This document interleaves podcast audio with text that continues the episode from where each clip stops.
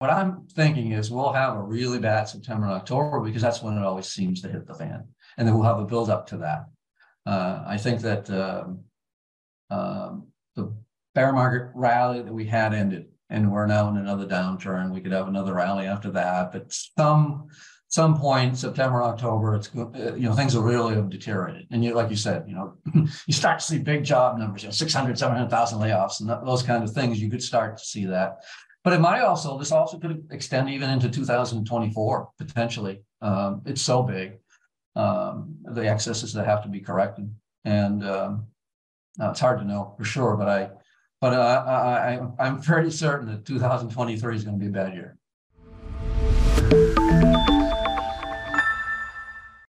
Welcome to Wealthion. I'm Wealthion founder Adam Taggart. Well, it feels a lot like 2008 when the world was glued to the newsfeed, waiting to hear which entity was the next casualty of the unfolding financial crisis, as well as what new extreme measure world governments would announce in response. In times of heightened anxiety and uncertainty like this, it's wise to tap the perspective of seasoned analysts who have studied and experienced decades of market action. There are patterns to history that, when understood, give us an advantage in assessing the probabilities of what's likely to happen next which is why we're fortunate today to speak with Fred Hickey, editor of the highly respected newsletter, The High Tech Strategist, which Fred has been publishing since 1987. Fred, thanks so much for joining us today. My pleasure. Well, Fred, look, I've been looking forward to having you in this program for a long time. Um, we scheduled this discussion, I want to say almost months ago. Um, who knew it was going to be so crazy when you finally came on here? I appreciate you taking the time during what must be a very busy time for you in covering all this action to come on and talk with us. Certainly, certainly not easy to keep up with everything these days. yeah, right. Well, gosh, if you're saying that, the rest of us don't have any chance. Um, well, look, um, lots of questions for you, but but if you don't mind, let me start with my uh, customary one. I like to ask everybody at the beginning of these interviews. What's your current assessment of the global economy and financial markets? Um, well, I, I think that uh, as far as the economy goes, um, uh, we're heading towards recession. Uh, I, I, don't, uh, when you have uh, central banks around the world that had lowered rates as far as they had to 0% uh, in the US and negative in Europe and Japan, and then you had a great spike in a very short period of time, one of the fastest rises ever, um, not, not since the 1980s or 70s, I would think. Um, when you go from zero to 5% and you've built up all the debt that we have, um, you're going to have a problem. and it's going to lead to a recession. Uh, I can't believe people were calling for uh, a soft landing or no landing. And, of course, that went by the boards very quickly with the latest banking crisis that we uh, we're experiencing currently. Um, so we've been in this process anyways. Uh, we, in the stock market, we sold off last year hard. Uh, it was one of the worst declines that we've had in uh, in some time, obviously. And then in the bond market, it was the worst uh, market uh, decline ever in history. So the combination was pretty terrible. And uh, but then we had a rally. It bottomed. The S and P bottomed at 27% uh, down in October, and then we had a big rally. And that rally uh, took us through January, and we had the best January in 22 years. That's not unusual. Uh, back in 2000 um, timeframe, we had we had eight uh, in, uh, instances where the market went up 15% or more. And what those do is those uh, those trap bulls, uh, they get people out, all excited. They start thinking there's going to be no landing. The bear market's over. We hear a lot of that from a number of sources. Uh, very recently, even they still believe that there, there would be uh, the bear market was over and we're in a new bull market, and that we wouldn't have a recession, we wouldn't have a, a, hard landing. So I think we're heading towards a hard landing. Um, obviously the banking crisis has changed changed the thought process now. Now they're worried about not interest rates rising. They're worried. They're thinking the Fed will have to uh, cut rates going forward, and that's the result of uh, of the downturn that's that's in process. When you have a banking crisis like this, you always have tightening of money, and that will also make uh, make it harder for uh, for for uh, for earnings to to hold up, and they're not going to hold up. They were they were in decline already, and uh, they'll continue to do so. I think that in the stock market, we were in. Uh, I agree with what Jeremy Grantham, GMO, founder of GMO and the great historian, called the super bubble. And uh, he said that there were four great super bubbles in the last hundred years. Uh, uh one of them was 1929. One of them was in Japan, 1989. Uh, and then we had our great 2000 bubble that uh, I was uh, deeply involved with because it was tech driven. And now, and now this one. And if you look at the valuations, this one relative to the other U.S. bubbles was the greatest ever. So, um, and and valuations, even though we had that sell off last year, uh, they've only come down to levels that were, are now at the peak levels in 2000. So uh, price to sales ratio of 2.2 times is exactly this, the peak level in 2000. Um, market cap to GDP, 150% today. It was 200%, but 150% today. Well, the high, the peak in 2000 was 140%. In 2007 8, and that top, that market top, you were 105%. So you can see how high we got. It was uh, it was insane. It was a super bubble. And when super bubbles pop, they don't just go down a little bit. Um, you know, we're we're down on the S and. It's up here today. We're down on the S and P only in the teens right now, and um, that's uh, that's not exactly bear market uh, action. Um, super bubbles drop fifty percent or more. So in 1929, the Dow went now 90 percent. Uh, in 1989, Japan, the uh, that dropped 80 percent. Uh, the NASDAQ in the tech bubble in 2000 dropped 83, 84%. Uh, we're nowhere near that. Uh, in January, uh, usually there's a ch- change of leadership. We didn't see a change of leadership in January. That, that rebound that we had, a bear market rally, uh, brought us back to buying meme stocks and Party City and Bed Bath and Beyond, and back to buying Tesla again, and back to buying Cathie, Cathie Ochs uh, ETF. And uh, you know, options, one day to expiration options. This is not in, in, any kind of indication that you hit capitulation. Uh, in, in bear markets, uh, you, the last third of all bear of all bear markets are the worst, and that's when there is capitulation. We haven't seen any of that yet. That's ahead of us, and and these so these rallies that we've had here throughout this bear market are normal. Um, and they catch people, they destroy the maximum amount of money because they suck people in. And that's what this latest rally did. Uh, and, and, so now we're heading down again, I think, uh, in fits and starts. Uh, and then, you know, these bear markets usually go in two year, two year, at least two years of time. It, that's take, it takes time for that to suck in the money and make people capitulate. Um, so I don't know how long it'll go. And uh, before we get to capitulation. And the only thing that can stop it is if the Fed comes in and once again intervenes massively, uh, as they've done with other uh, at other periods where we've we've been in trouble and they come in with money printing.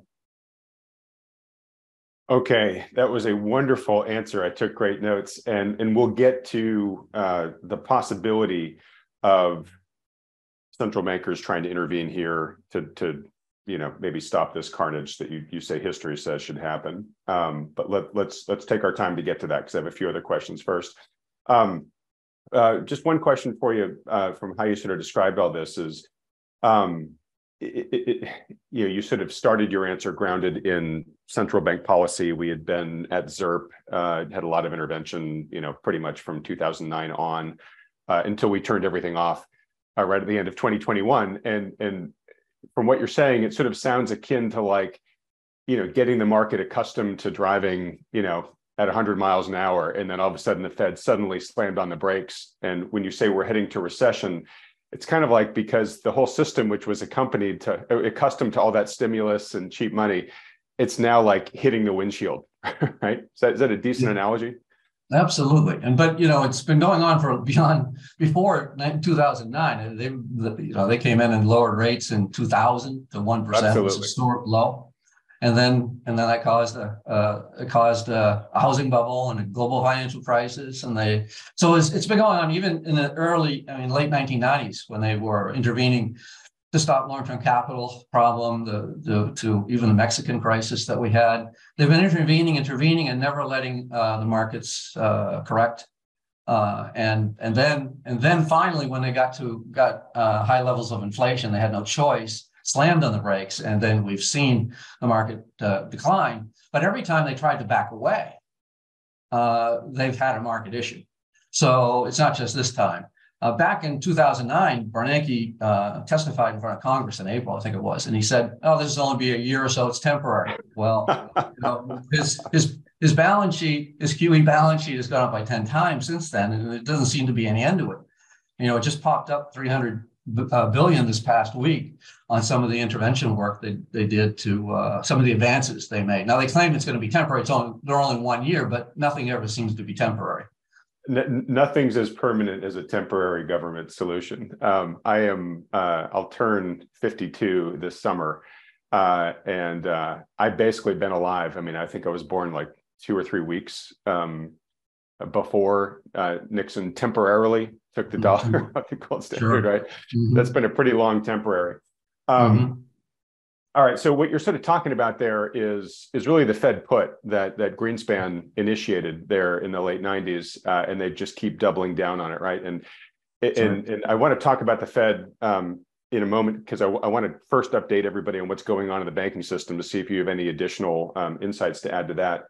But um, uh, a, a, big question out there that I, am just preparing you, I'm going to ask you is: uh, Do you think that Powell there there are folks out there that think that Powell is trying to kill the Fed put this time around, and I'd be curious to see if you if you think that that's his true intent here, and then if you do, if you think it's possible he could succeed on that, or is the system just so addicted to it now you just can't kill it without sending the system into cardiac arrest? I think Powell has good intentions. Uh, he was, and if you go back to 2012 in the Fed minutes, um, he was the one Fed member, one of the only Fed members that was arguing against QE and, and talking about the dangers of QE and moral hazards and all of the arguments that I could make today. He was making them then, but he continued to vote for, for the, the QEs. Um, when he became chairman, he tried to pull back, and then we had uh, we had a bit of a crisis again. Uh, rates spiked up, and immediately we were printing again. So there was a quick pivot, and that's what uh, they're always looking for now: are pivots.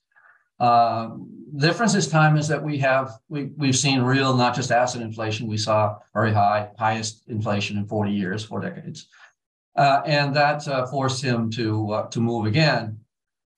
his track record isn't good when it comes to holding uh, firm when um, when there are difficulties.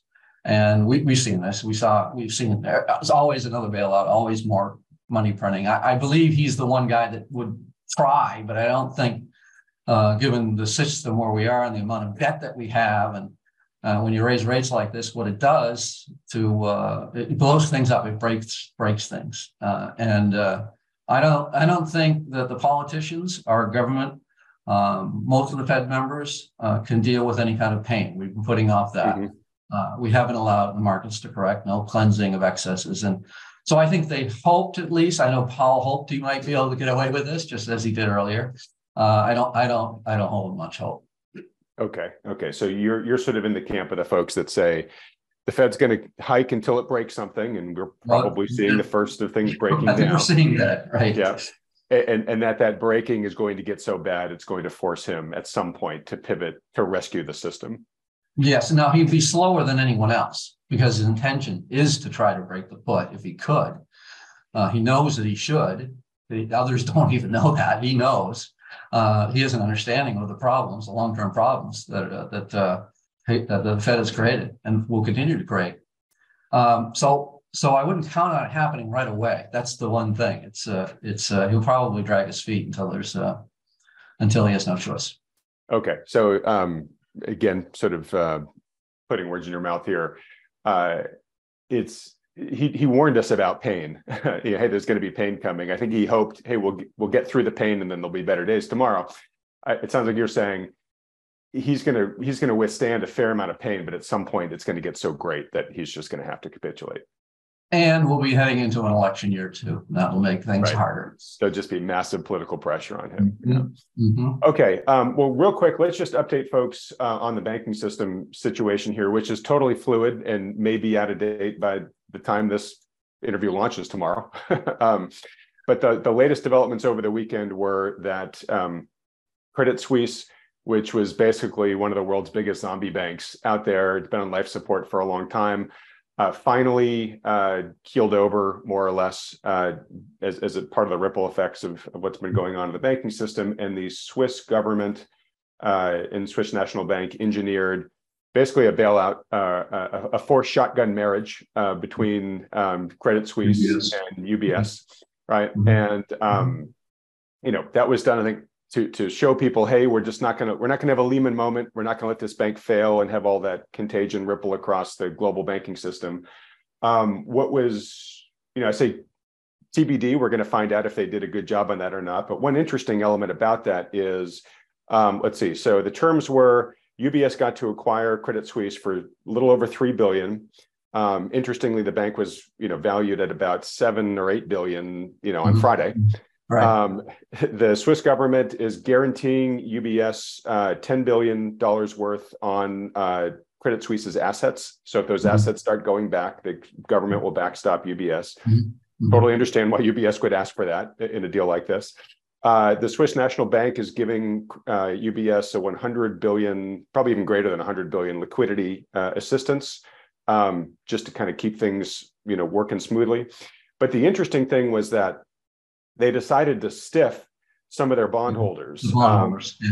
the the and you would expect you know bondholders to take a hit in a deal like this, but they they wiped out a sleeve called the AT1 uh, Mhm. sleeve, which were the contingent convertible Mhm. bondholders. And what's notable about this is not that they got that they had to take losses, it's that that they actually help they they they, they, let the equity holders. Retain a fair amount of value. I mean, not not a ton, but about you know a little less than fifty percent uh, of their equity, and that's that's really breaking the agreement generally with creditors. They- They're pretty much always senior to equity holders here. So there's a little bit of a scandal going on right here, and, and maybe this is just what they needed to do to get the deal done. Um, I'm just curious if you have any thoughts on the whole UBS Credit Suisse uh, solu- solution here. Well, as you said, it's, uh, so I've never, never heard of that happening, yeah, equity. But that, those, those were the terms, uh, uh, that, that, that were, um, those, those bonds were gonna get wiped out first, that they should have known that. If they read the, read the details, they were gonna get wiped out. Um, and, um, you know, the, the fact that there's, the equity holders are still got something, I think that's just the way they cut the deal at the end of the day, because they had no other choice. Um, uh, you know, I, I don't know. I know that what I do know is that is that there's a lot of uh, we don't know where all the bodies are buried yet. We're they're starting to float to the top. Um, uh, we you know, this this wasn't the first bank to go. We've had three others. Um, we had the, the Silicon Valley Bank, uh, which had its own problems. Um, they had lent a lot of money to uh, a lot of bad loans and uh, got hit with deposit runs. Uh, terrible lost risk a lot of money management. on treasury bonds. What's that? They had terrible risk management on top of it they're absolutely terrible risk management. Um, you know, they had, but you know, we had, you know, this goes into my tech area here. It was when you printed that kind of money that you did, you know, five trillion dollars during the COVID crisis. Um, it created insane um, malinvestment. Yeah. Uh, you know, we have flying car, all kinds of flying car companies and human, you know, uh, human um, space travel companies. And one company was going to bring back the woolly mammoth. It was out of control, like I thought I'd never see again when I saw it in 2000. Only this was worse. So, um, you know, we had gone to records of uh, venture capital money that would been had been infused into the system, and then they doubled it in 2021. Same thing, uh, same thing with uh, with IPOs. Uh, just it was out of control. You know, 22,000 cryptos. So Silicon Valley Bank was was involved in a lot of that stuff, and there there are big losses there. And but they're not alone. I mean, these law there are losses out there because because everything was so crazy. We had what some people call an everything bubble. So we had we had we had these huge bond um, valuations with rates at you know never seen before levels. And so a lot of I mean, we don't know how what the size of losses are on, on, on pension funds, insurance companies that had trouble in 2008. um, you know, we, we we know the we know commercial real estate is a big problem right now. Uh, what what floats to this to the top next? I don't know, but I know it's there. All all, yeah. all when you when you have the losses that were uh, it, uh, that that were um, taken last year, and in many cases they were just not recognized. You know, they don't have to mark their portfolios. Right. Uh, and you know that's the case in with private equity, and and and they're not they're not they haven't you know we just saw. Um, we just saw one fund cut their uh, venture uh, estimates. Uh, had lost, you know, sixty percent of their money and and and uh, on the stock side of it, and then it cut it by like thirty three percent this week or so. But it wasn't anywhere near what they needed to cut. What they really need to recognize. So all these losses that are still out there that can that can uh, create problems. I don't think the big banks. Uh, I think Credit Suisse was special because I don't I don't think Europe had corrected uh, made the corrections that we did in right. 2008, 2009. I don't think our biggest banks, our JP Morgans and those kinds of companies are in trouble at all. But uh, all, all over the place, uh, obviously the regional banks, uh, you know, federal or republic there is still losing and is still dropping. Last I saw it was down 20% more today. And there's a lot of others that are there. Um, so it's hard to know. We, no one could have predicted. No one did. Um, that Silicon Valley Bank was going to go, and then that Credit Suisse was going to go. But I just know that the losses are out there. Got it. So, listening to you, Fred, is is it sort of fair to say that after, you know, a prolonged period of um, having interest rates at the lowest, as some people have said, like in recorded history, five thousand years, right? that, yeah. that that that went, and and of course that cheap money, mm-hmm. cheap credit, um, you know, basically flooded liquidity in the world encouraged rampant speculation, led to all this malinvestment you talked about, therefore creating what you said many people call the everything bubble. Is it just sort of stand to reason then once that era has ended and rates start rising, especially as quickly uh, as they have so far, you just mathematically should expect the everything bust. And that's what that's what I think is the super bubble bust, right? It's uh this is special and it's big. Uh, I knew it was coming. It just, you just, it's hard to predict the timing of such things, but there wasn't any doubt in my mind. Just as there wasn't any doubt that I knew there was a housing bubble. I knew that. I knew the, the banks were in trouble in 2008. I was short those. I knew that. I knew the tech bubble was a disaster in 2000. I was short, you know, some puts that. So this isn't anything different. It was all you can see it if you if you you know if your eyes are open. Uh, you can see it if you understand the markets. Um, difficulty is timing it always. Yeah. Um, although, is it fair to say that that the you know you don't know when it's going to happen, but is it is, is it fair to say that that the opening kickoff is now behind us? The game is oh, in play. No question. I meme, we we we had huge losses last year. Like I said, it was the worst bond market decline in history last year, and then you know stock market was hit pretty hard too. Just not as hard as it will be by the time the bear market ends. But that that, that all peaked. Uh, you know, um, in in some of the mean stuff um, you know, Cathie Ark, Cathie Wood's uh, Ark, that, that peaked in 2021 in February. Some of the craziest stuff then, and then the, then the market, as often happens, the market itself didn't didn't really start down until the end of the uh, end of 20, uh, 2021 uh, into 2022. Mm-hmm. So this has been going on for a while now, and it's continuing. And these things take time.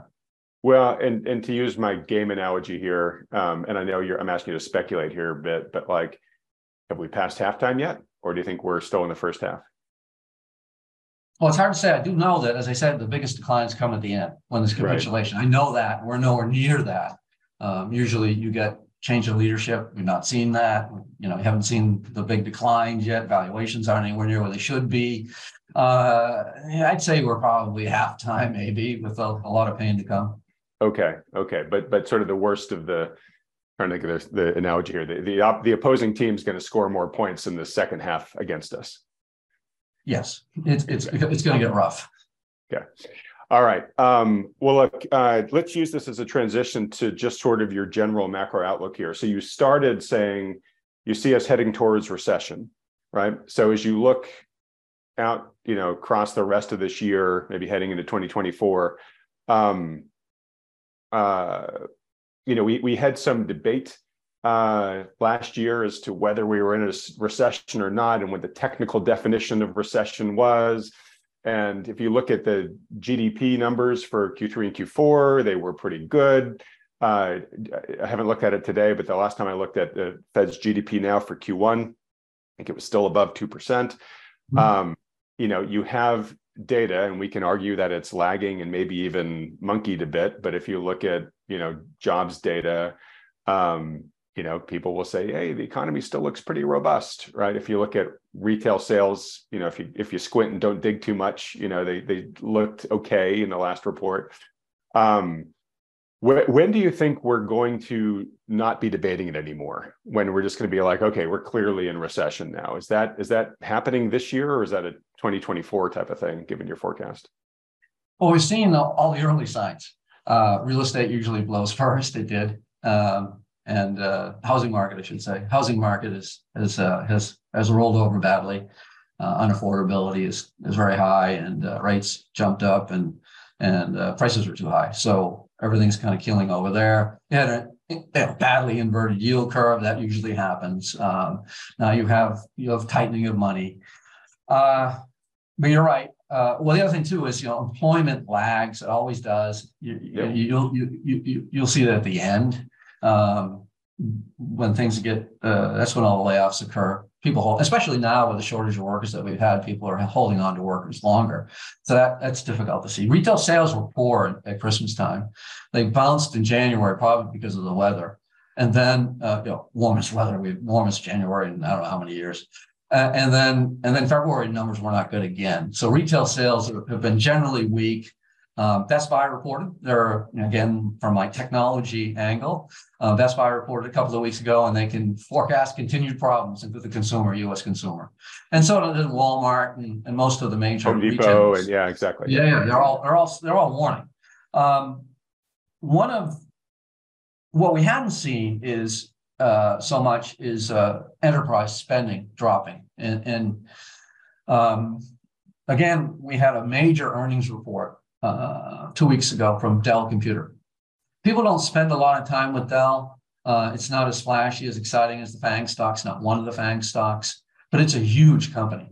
Uh, it's $100 billion in revenues. It's twice the size of IBM. It's twice the size of, well, it's 40, 40% bigger than IBM. Uh, it's twice the size of Cisco. There just isn't anybody comparable out there uh, in terms of computer hardware. And th- it's their focus is not consumer PCs. It's uh, it's corporate, it's a business enterprise.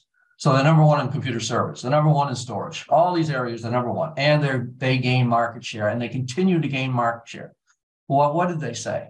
They said that they saw that the customers were scrutinizing every dollar, every budget dollar. They saw elevated inventories. Um, they forecast continual declines in in uh, in the infrastructure area. Uh, storage, which had been strong, uh, weakened in the fourth quarter. Now, the fourth quarter, well, the quarter that they just reported was a January quarter, so it's uh, it's the latest data that we're getting. Uh, there'll be companies that will report uh, first quarter numbers, and, and it'll include January in here. Um, across the board, broad caution uh, in the IT spending environment. The only areas that had seen that were still holding up were financial services, construction, and real estate. Now, those aren't going to hold up either. uh, no, we know what's going on. Uh, remember, this is all before the banking crisis occurred. That occurred. This happened just prior to their report was just prior to uh, the Silicon Valley and Silvergate problems, and now Credit Suisse and others. So um, we're so now we're starting to see it. Uh, the industrial production numbers were weak.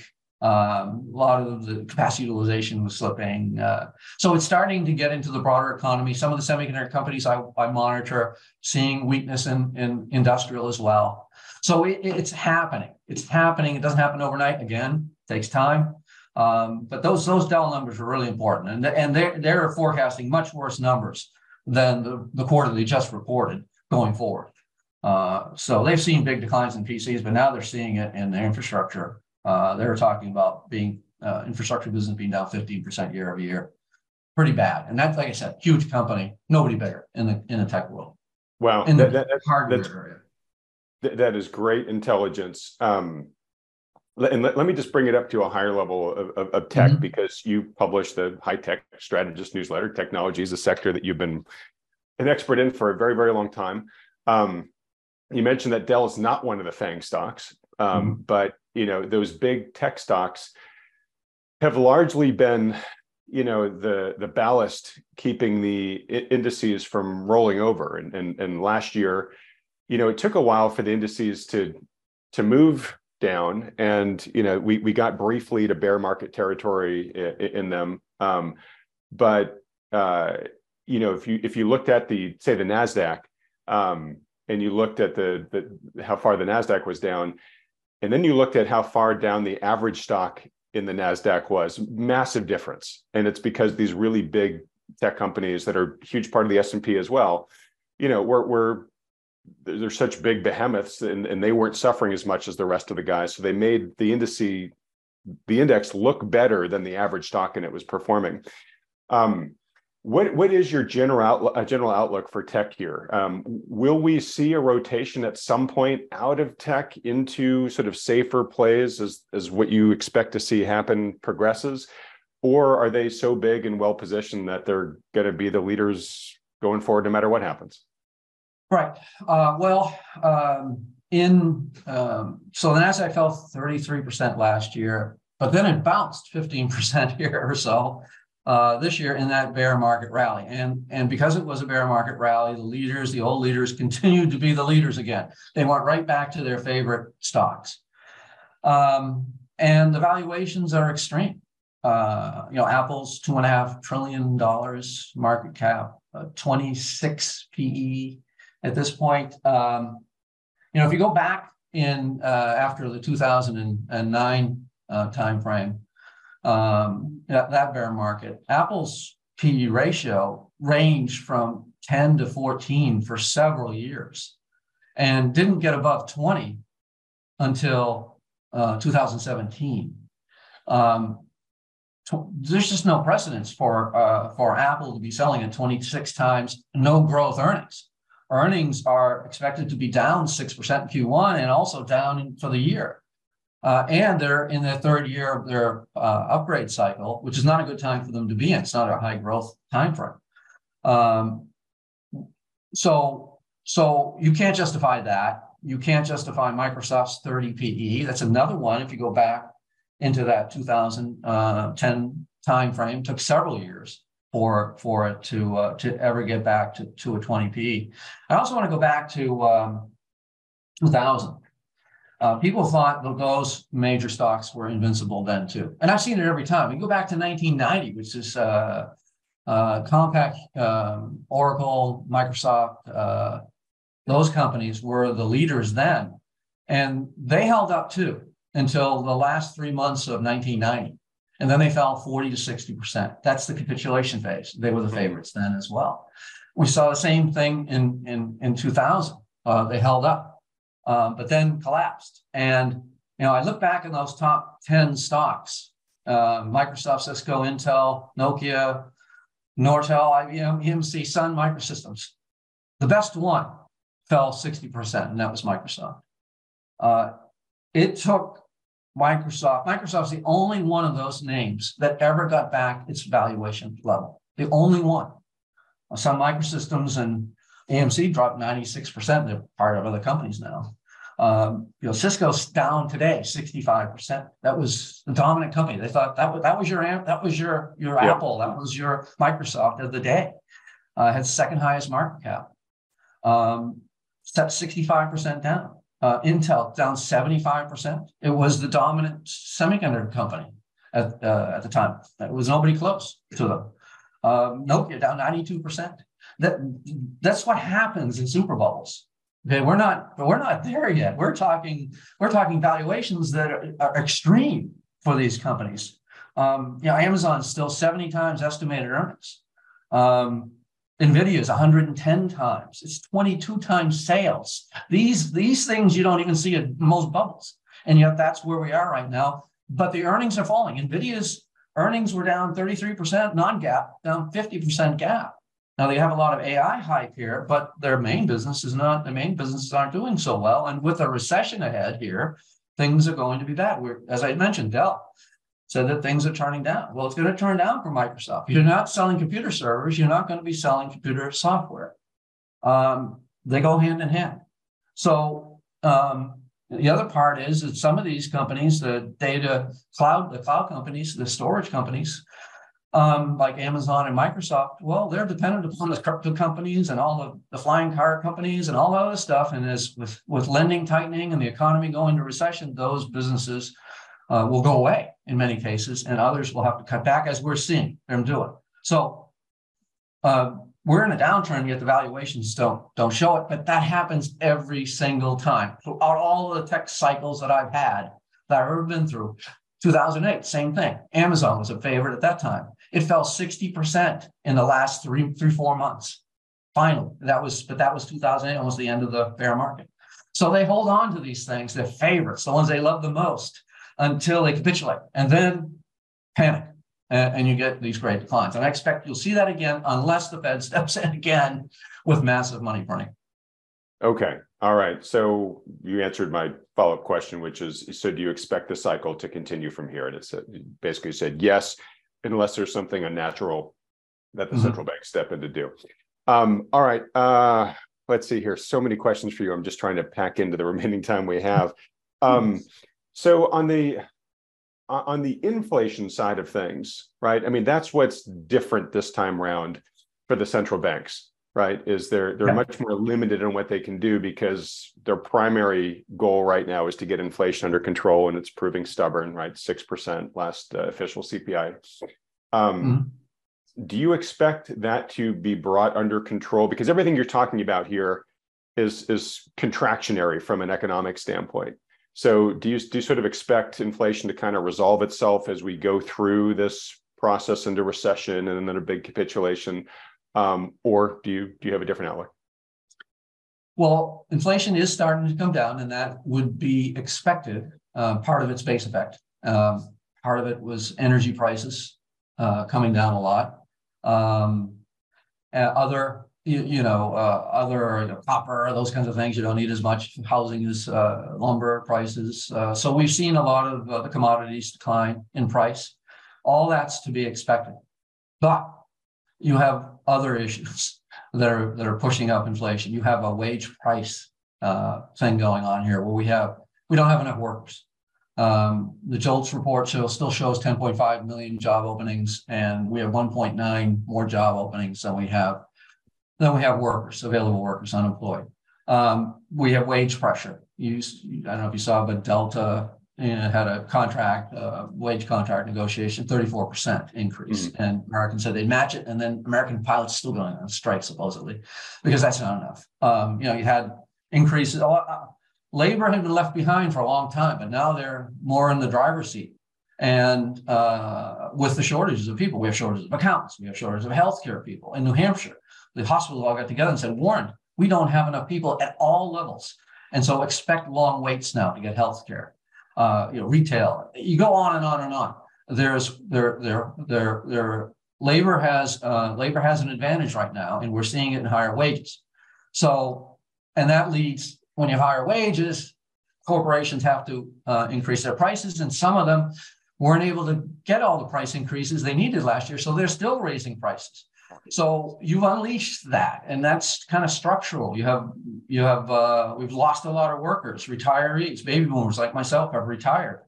Uh, you've lost them to well, some some cases that there's disincentives for some people to work. The, the COVID was a problem. Daycare is a problem. Uh, for all these reasons, we don't have uh, we don't have workers, and then we're also globalization reversing. We had all the positive effects from globalization, which reduced prices, and now we're going to try to reshore. And when you do that, it's higher costs. Uh, so the positive things that it kept inflation in, in check for all those decades, really, uh, a lot of those those those key uh, key drivers are now reversing. So I, I think you'll see a decline in inflation. And what you might see is what we saw in the 1970s, which was up and down, up and down, and then always a little bit higher. if the Fed uh, doesn't, uh, you know, if if Powell uh, uh doesn't uh, pivot, and, uh, and if he does, I assume you say that we'll see substantially higher inflation result from we that? could. I think we could see substantially higher inflation because of the way we've, you know, the, we created incredible amounts of money supply growth during these during the COVID period. You know, forty percent growth in two years. Uh, some of that money still floating around. Um, if we put more in, if we continue to do that, then I think we will, because we don't have the benefit of globalization keeping prices down. We don't yeah. have we don't have the the, uh, the amount of labor that we once had. Uh, and, and, so um, these these pressures are, are, going to be it's sort of like 70s 70s stuff and then i also think energy prices are going to reverse and again and rally again um, you know, I was in energy stocks uh, in uh, not, I reduced them this year or last year, I reduced them. It was a good move. But um, I had a substantial energy position for a couple of years because I know ultimately we're going to have shortages uh, again. Um, ConocoPhillips CEO said we're going back to the 1970s and 80s. Um, um, uh, Pioneer Pioneer uh, Natural said that uh, we'll never see the production levels that we we we we've reached uh, before, which is like 13 million uh, barrels a day. Um, and that's because of ESG, because of the Biden administration's uh, disdain for uh, for the group. Uh, uh, you know, the Permian wells have, are seeing great production declines right now. Mm-hmm we brought down the strategic petroleum reserve from 650 million barrels to 370 million barrels, and that helped take the price down. But that was a one-time shot. And you know, we're going. We've seen demand destruction, and that's also helped, and the weather helped, um, in, especially in Europe. Uh, but longer term, these pressures, these energy prices, I think, are going to go higher again, and that that will reverse the benefits that we've seen to uh, to inflation here recently. Got it. Um, Fred, I, am making a note here. I've got to have you back on again to dive more deeply into energy stocks um, or just the energy situation. Um, I agree with everything you're saying. We've had uh, experts on this channel um, as, as, recently as just this past weekend with our, our conference talking about um, exactly the issues you just mentioned, but also the fact that we've been underinvesting in capital investment in energy for a good long time in, prior to the current administration and whatnot. So yes, there are some decisions we're making in the near term here that are are disincenting the industry to invest going forward but but we've done stuff 5 10 15 years ago that we're going to be paying for going forward as well uh, and you're nodding as i'm saying all this um, mm-hmm. so I think it's a really interesting story to, to, to tell there. Um, we don't have time to do it justice here, so mm-hmm. on, but I did want to flag no, it. It's just it's just that you mentioned inflation. It's an important part of it.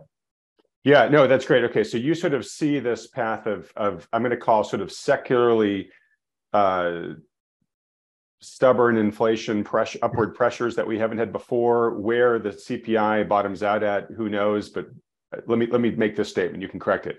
We're probably not going back to, you know, the, a, a, a multi-decade average ahead of us that's two percent or less, like we've enjoyed. Right. I wouldn't. I wouldn't expect that. I wouldn't expect that to happen. No. Okay. We'll have declines and we'll have declines related to this, uh, related to this recession that are that are causing um, you know um, demand destruction. Uh, but but the, but it won't go. I don't think it'll go below two percent because of all the other pressures that are out there. Okay.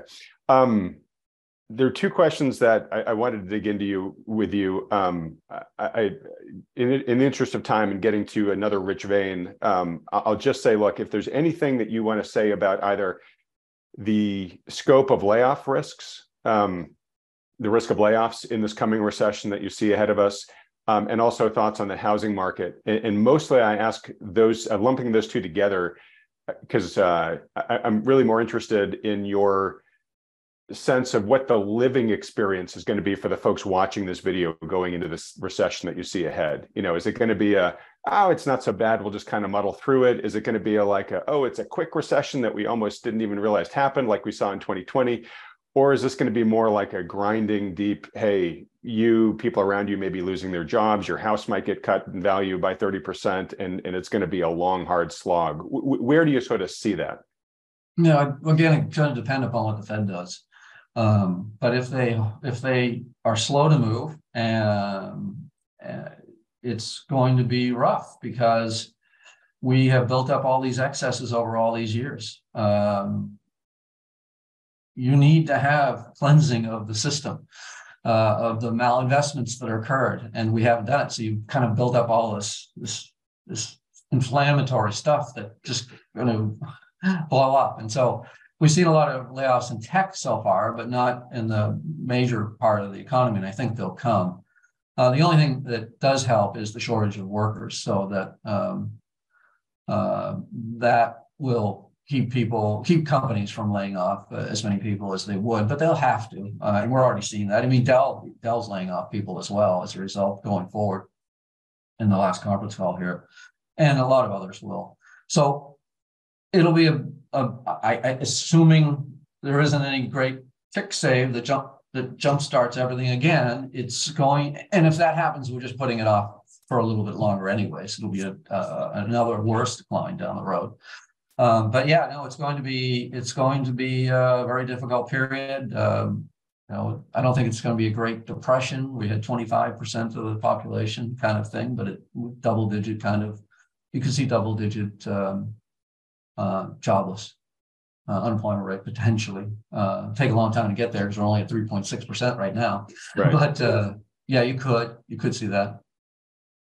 Okay. Um, and that is sobering. I mean, double digit unemployment is something we haven't had to deal with. I mean, we, we, we had a brief massive loss of jobs in the pandemic, mm-hmm. but it got mm-hmm. it got addressed immediately. And mm-hmm. but notice it got addressed immediately, and that was the, the thing that, uh, that that turned it around. Otherwise, right. Otherwise, uh, I mean, it would have COVID awful, obviously right? I mean, resolved, COVID obviously resolved itself, but each time, you know, in 2008, same thing. Yeah. Uh, the banks, the banks would have gone under. Yeah, yeah, yeah. Uh, and I, mean, I, and the, one of the reasons why I mentioned this is, is, um, you know, having lived through 2008, you know, it was just like month after month after month of hundreds of thousands of jobs being lost mm-hmm. every single month. Yeah. And I'm just not sure with what everyone's reading with, oh, don't worry, jobs are fine. You know, they're just not ready for that type of potentiality. Mm-hmm. No, uh, I'm sure not when they're talking about no landing and a week ago, no landing right. and soft landings. No. All right. Um, so I'm getting to a very particular question um, right before I get there. So, intuiting from everything you've said so far, Fred, I, I get the impression that you think that uh, we could easily have back to back disappointing years in the markets, right? A lot of people like to point to, oh, well, when a market's down by 20% one year, history says that the likelihood of us having a positive year the next year is X percent or whatever. Right. Sure. But I, I think you're skeptical of that, saying given the realities on the ground, uh, there's not a great optim, not a great argument to get real, you know, long the market here. No, no. As I said, the valuations are terrible, and we're heading towards recession. And as you pointed out, we're not quite there yet. There are a lot of mixed signals, but the things are turning down. And about you just you, you know, I've never uh, all the bear markets I've seen they they. Uh, uh, they all on average they take a couple of years anyways. And uh, so that argument you don't have two years in a row. That's craziness. Um, especially with the valuations that you have here they're just not going to be sustained. Uh, and uh, it, it, i expect what i'm thinking is we'll have a really bad september and october because that's when it always seems to hit the fan. And then we'll have a build up to that. Uh, i think that um, um, the bear market rally that we had ended and we're now in another downturn. We could have another rally after that, but some some point September October, it's uh, you know things will really have deteriorated. And you like you said, you know, you start to see big job numbers, you know, 600, 700,000 layoffs and those kind of things. You could start to see that. But it might also this also could extend even into 2024 potentially. Um, it's so big, um, the excesses that have to be corrected, and um, it's hard to know for sure. But I but uh, I, I'm fairly certain that 2023 is going to be a bad year. Okay. Um, all right. Well, look, so the, of course, the whole purpose of this channel is uh, to help the regular investor look through the eyes of seasoned experts such as yourself, become better informed, and then hopefully use that information to take more prudent and more informed action to protect, preserve, and, and hopefully at some point grow their wealth. Mm-hmm. Um, I want to I want to read uh, a comment that you made on Twitter the other day, and then give you a chance to um, elaborate on it. The Fed's in quite a pickle. More tightening to fight inflation ensures more credit events. Stop and inflation could surge even further. Meanwhile, there's still that bloated 8.3 trillion balance sheet. One day they may learn not to mess with free market forces. Got gold? Yeah. So it seems from a lot of your your writings, and even though you're the the high tech guy, um, you decidedly, oftentimes it seems, come back to a, a decidedly non-tech asset as a good thing to be holding given this current macro environment. So can you explain, uh, you know, your um, uh, your recommendations for gold in this macro environment? Gold does poorly. Uh, does poorly in times of joy. Um, so when you're having big bull markets like the 1980s, 2000, that double time, gold was in a bear market. Prior to that, 1970s, you had a great gold bull market. Uh, and, and that was a terrible, terrible period for the economy and also the stock markets with major declines there. Uh, stocks didn't go anywhere but lost money in real real terms. Um, in 2000, we had the bubble break, and uh, and I knew tech was done. That when you have a big bubble like that, you're going into a, a, a secular decline, and that's when I started getting interested in gold. Then I, I, assumed that the central banks would kind of do what they were doing, which was always bailing things out. And I never imagined we'd get to this level. But but that was a good choice to uh, make my really first purchases in mining stocks in 2002, um, uh, because they went on a terrific run. They went up 1700, well, 1600%, 17 times in the 2000 to 2011 timeframe. And gold went up every year during that time for a decade because things were bad and people wanted uh, store of values and uh, safety. Um, and then uh, with all the money printing that happened, the stock markets went up, NASDAQ went up every year from 2009 on, and, and gold went into uh, a correction, a major correction period and here we are again now. Um, we are we bottomed, I think, in 2000 at the end of 2015 with gold uh, at 1050, uh, and we're going to we seem to be going to ever higher lows uh, with each each downturn that we have, and that's because there's been enormous amounts of buying overseas uh, from the east. Um, the uh, central banks bought a record amount of tonnage last year uh, 1,136 tons. Uh, a lot of that has to do with um, governments wanting to get away from the U.S. dollar. The Chinese have reduced their uh, treasuries from 1.3 trillion to 800 and something, it's the lowest since 2010. Uh, the weaponization of the dollar has caused a lot of countries now to be buying gold. Mm-hmm. Um, China itself imported 1,343 tons uh, last year, up 64%. India uh, Egypt, uh, you know, Bank of Singapore bought 45 tons in January. There's this huge buying that's going on. Um, uh, so China imported all that gold last year, but that was during an economic downturn when they were closed, and, and now they're open. And we're seeing, you know, in February their their their imports, uh, those through the Shanghai Gold Exchange, 169 tons in one month. It was up 84 percent from where they were in 2022 in, that month in 2021. So there's enormous demand that's coming in from overseas for gold because they see the situation. We may see us, uh, you know, we're not going to have a hard landing. We're not going to have, uh, it'll be a soft landing. Uh, you know, everything's fine. Stock market won't go down two years in a row. All that stuff, that's not how they see it. They see big troubles here in the West, massive debts, deficits, $31.5 trillion, and not, not a lot of fiscal uh, responsibility shown. And so they're preparing and they're buying, they're buying gold. And the Western investors have not. So uh, they say that they say the uh, the East, the Asians will set will set the floors for gold, and we've seen that floor rise. So it was 1050, then it was uh, it went up to 1180 in 2018, then it jumped up to 1610 last year. That was the bottom. This year it looks like the bottom was $200 higher, 1810. Last night we went to two thousand dollars. Yet we went to two thousand dollars, but the, the the Western investors don't have any positions right now. So they've taken their positions down to points where you usually get big rallies. Uh, silver went negative in the COT report for managed money, um, the speculators, hedge funds, and CTAs, and gold was only down to, was down to fourteen thousand net net long contracts. These are bottom levels. Open interest uh, for the futures traders was only 423,000 at the beginning of this in, Fe- end of February. Um, these are all signs that you're going to have another rally from the low, the bottom, the floor that was set by uh, by uh, the Asians and uh, others that have been buying. And so it's kind of a perfect scenario where you have inflation, you have you know, loss of confidence around the world. The central banks are buying, overseas buyers are buying. The Western institutions don't have any positions. They took their ETF, the GLD is the largest ETF, and they took their positions down by 200 tons in this latest downturn, and they only added 20 back in this latest rally. Mm. Um, so, and they're going to have to increase positions. They used to have larger positions uh, you know, maybe up to 5% of their, of, of, their portfolios were in gold, and now it's a fraction of 1%. You raise that to a one or two, 3% and, and see what happens to gold when there doesn't seem to be a lot of gold around or even silver. Um, technically, uh, gold tremendously oversold uh, in this latest downturn that seems to have ended for sure.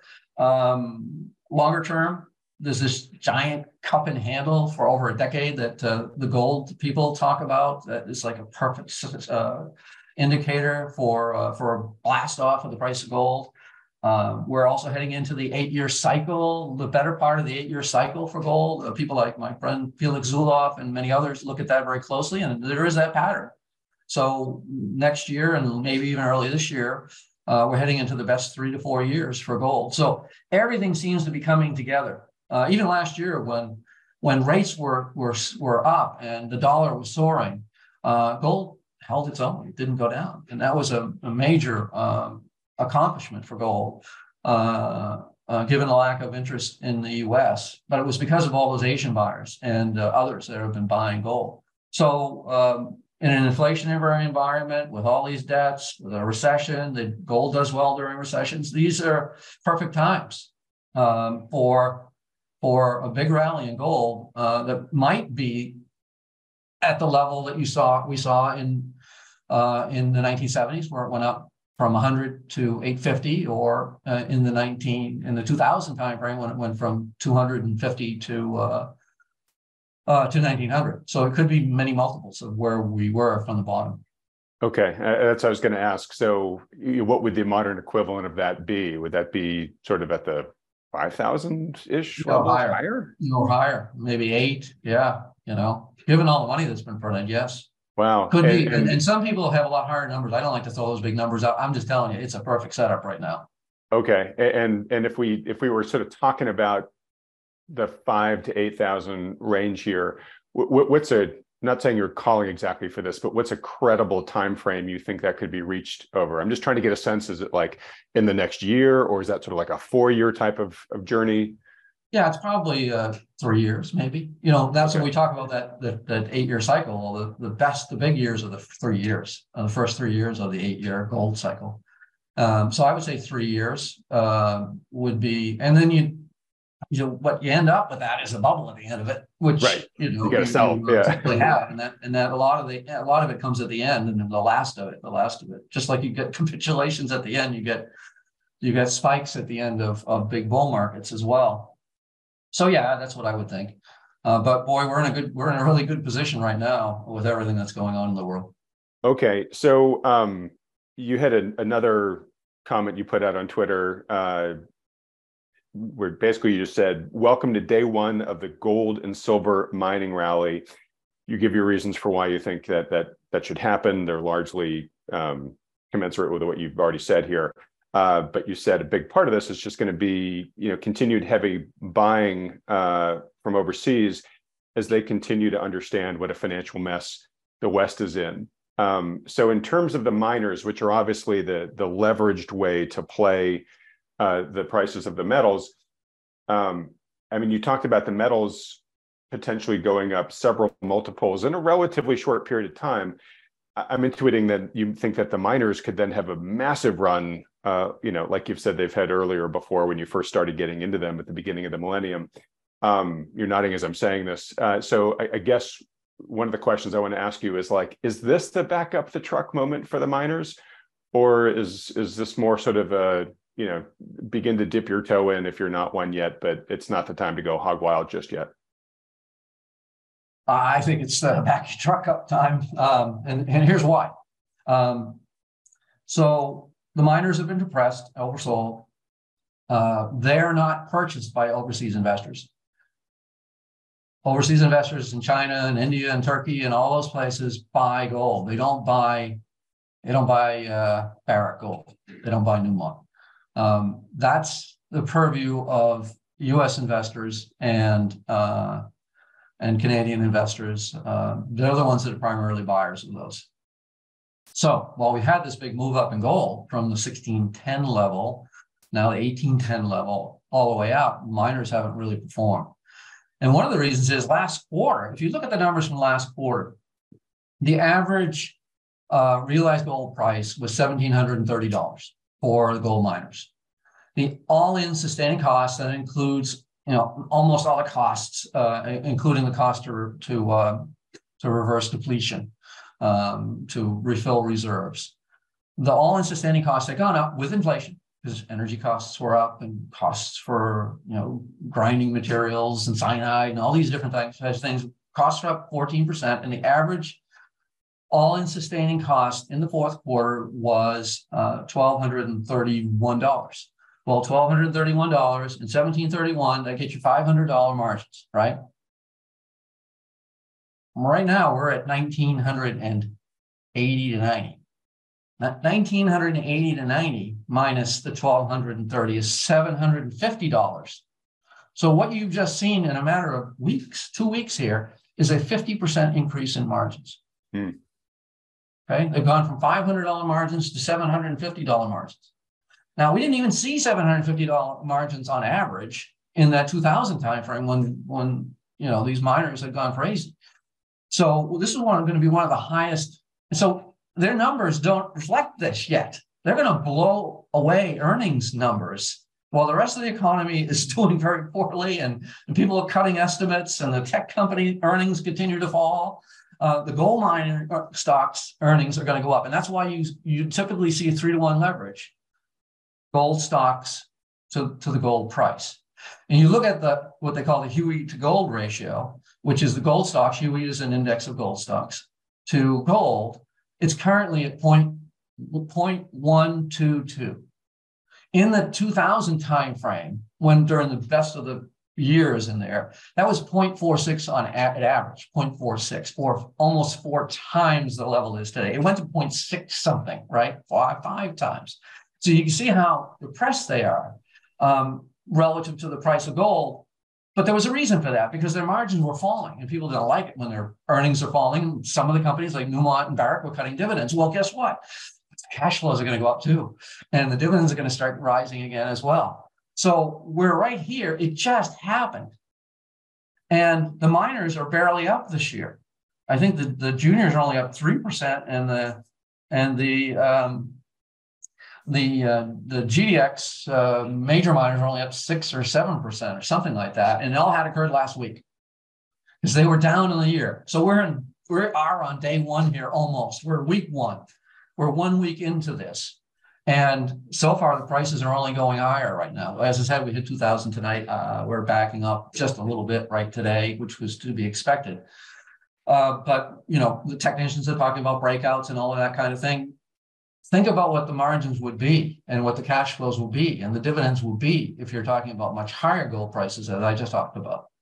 Um, it's just enormous, and that's why you get you know, in the 1970s, the small miners went up 30 times. Some of them, the big ones went up 10. Uh, in in in the 2000 timeframe, like I said, it was a, a 17x uh, increase because the leverage on the bottom lines and on the cash flows and everything else is just fantastic. So if you believe that this is the perfect scenario, and which I do, uh, and we're on the cusp of something really big right here, then the miners are going to be a great play. All right. Um, well, that is fantastic. Um, I, am excited to hear that. Um, but uh, you know, on this program, Fred, it really is all about helping people build wealth, right? And, and to build wealth, first you got to protect it, and then you have to grow it. And for so much of the past year plus on this channel, you know, we've been talking about all the reasons to be defensive and concerned and whatnot, which which still exist in spades. but where we can identify potential opportunities uh, of undervaluation in the market where something's going to get repriced to the upside, it's great to, to be able to highlight those opportunities. So thank you for, for doing this for our viewers.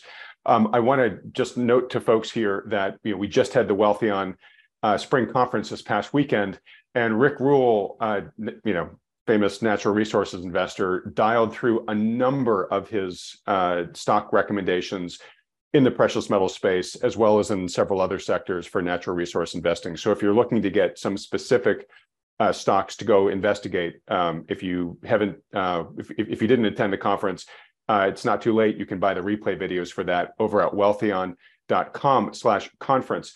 Um, Fred, in your newsletter, um, uh, do you give recommendations as well for particular mining stocks, or you tend to trade in the uh, the major ETFs for the sector?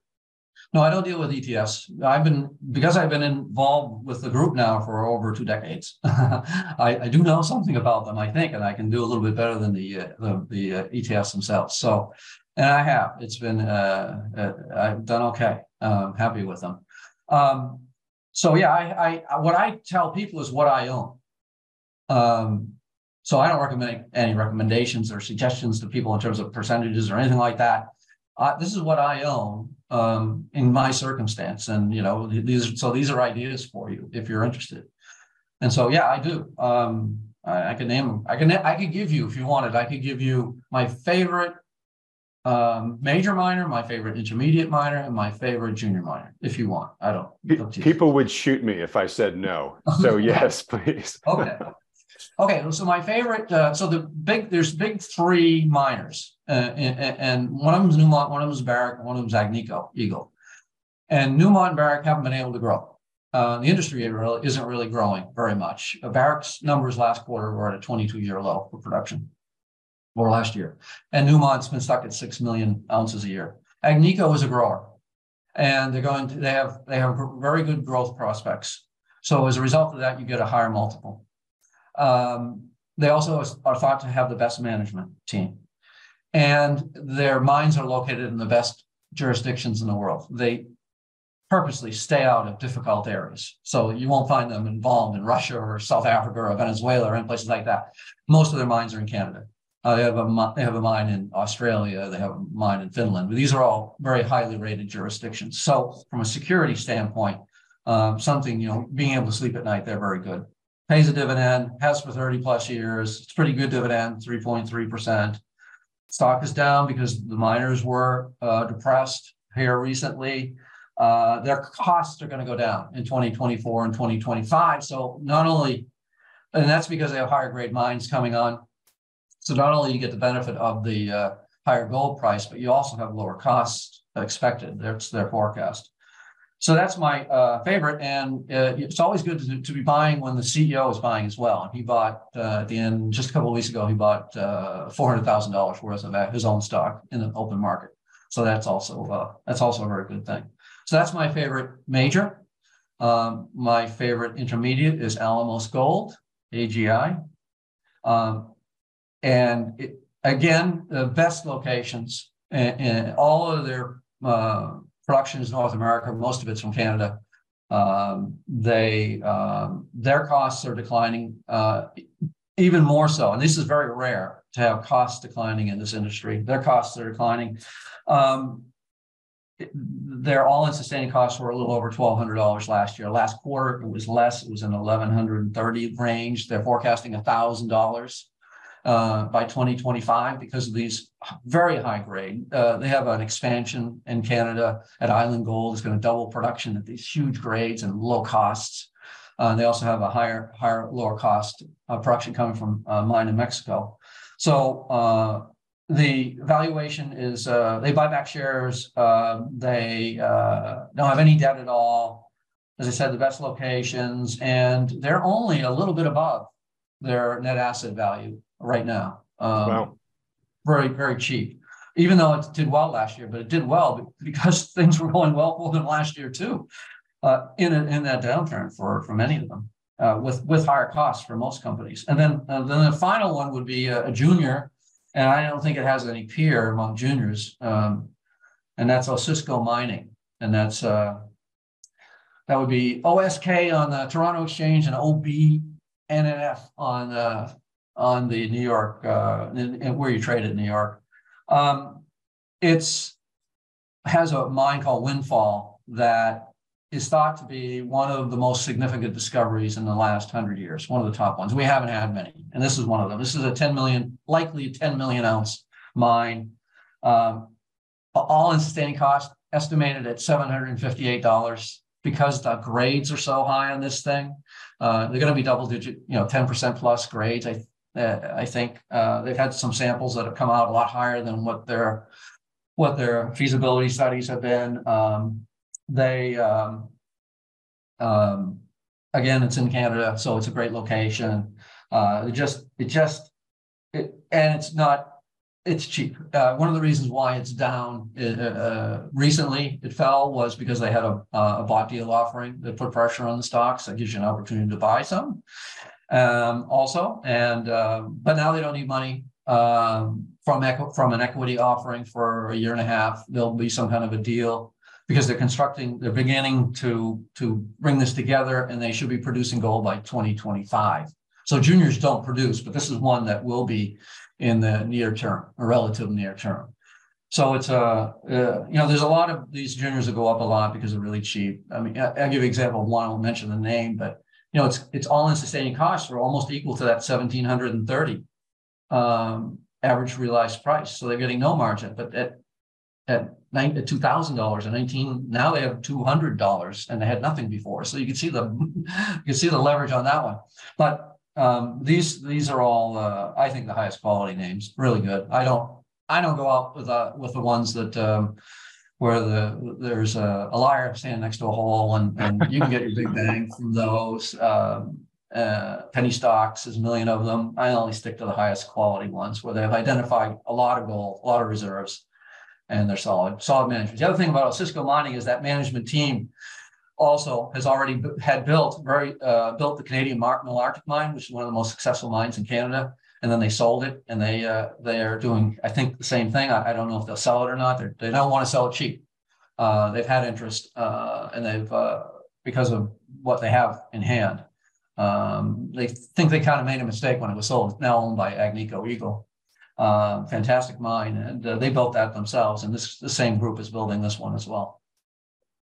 Wow. Well, Fred, uh, thank you. That was just pure gold. Sorry, pardon the pun, but that really was exactly the kind of uh, you know insider insight in terms of you know identifying the wheat from the chaff uh, that folks love to see on this channel. So thank you so much for doing that. Um, it's interesting. Uh, Wealthion's actually been in touch with the management team at Osisko to see if we can get the CEO to come on this channel and actually tell their story. So it's great that mm-hmm. you you actually picked them out there. Um, all right, look, well, Fred, this has been wonderful. You've been extremely generous in your time. We've gone way over the allotted time I, I, I said we'd, we'd have for this interview. So thank you for sticking with us here. Um, uh, I'm going to wrap it up here. I know I'm going to disappoint a lot of people who would love for us to keep going, but hopefully, Fred, we can have you come back on the channel at some point in time and give sure. us an update on your outlook as we're further into mm-hmm. the year. Um, very importantly, though, for folks that have really enjoyed this discussion, uh, maybe the first time they're actually getting to see you speak, um, where can they go to learn more about you and your work? We don't do any advertising, never have. Thankfully, we never had to in the 36 years we've been doing this, never had to advertise. I am on Twitter, so you can kind of read some of the tweets there. Um, and that's at HTSF Hickey, I think. I believe that's the, it, it is that. Uh, and then also, if anybody has any interest, um, we, we can send you all the details about the newsletter. If you send us an email, to the high tech strategist at yahoo.com. That's T H E H I G H, strategist as it's spelled at yahoo.com. You send that to us, we'll send you the details uh, if you're interested. Great, Fred. And when we edit this uh, video, we will put the URLs up um, both to your email address and your Twitter account so people know exactly where to go. Um, this has been great, folks, as you, I'm sure, can gather at this point in time. Um, the, the high tech strategist is one of the most respected financial newsletters out there. You, you now totally understand why, having listened to Fred talk here for the past hour plus. Um, highly recommend if you're interested uh, in more of what Fred has to say that you take advantage of him by emailing him and signing up for that newsletter if you can. Um, all right, real quick as we just wrap up here, a couple quick resources for folks. Just want to remind folks that if you didn't watch our conference from this past weekend, which was amazing, uh, you can still get access to the replay videos. You can go purchase them over the over at uh, that wealthion.com slash conference URL I mentioned earlier. Um, also, you know, Fred painted uh, his outlook for the rest of this year. I think to say that it's going to be challenging uh, is probably quite an understatement. Uh, and this is why we recommend so many people uh, subscribe to expert newsletters like Fred's, but also um, you know, if you have a if you have a real life and you don't have the time to watch the markets the way that an expert like Fred does um, and react uh, to the the shifting landscape here, that's why we highly recommend most people work with a professional financial advisor who understands the issues that Fred talked about here and takes those into account when helping devise a portfolio strategy for you. Um, beyond just developing a plan, you want somebody who can be your partner and actually, you know, executing the, the strategy, especially as it has to react to changing developments on the ground. A lot of what Fred's outlook depends on is what the Fed does next from here. So you need to have somebody who is paying attention and making decisions based on that, not somebody who's just saying, hey, market will always take care of you in the long run and just basically puts you 100% long and doesn't look at it again for the next couple of years. Uh, if you have a good advisor who is playing that role for you, excellent, stick with them. Uh, but if you don't, or if you'd like a second opinion from one who does, feel free to uh, schedule a free consultation with the financial advisors that Wealthion endorses. To do that, just go to wealthion.com, fill out the short form there. Doesn't cost you anything, no commitment to work with these guys. It's just a public service that they offer. Um, Fred, this has just been absolutely wonderful. Thank you so much. Folks, if you'd like to see Fred come back on uh, this channel again at some point in the future, please support us by hitting the like button, then clicking on the red subscribe button below, as well as that little bell icon right next to it. Fred, I can't thank you enough for the uh, extremely generous uh, amount of insight you shared with us today. It's been my pleasure. All right. Everybody else, thanks so much for watching.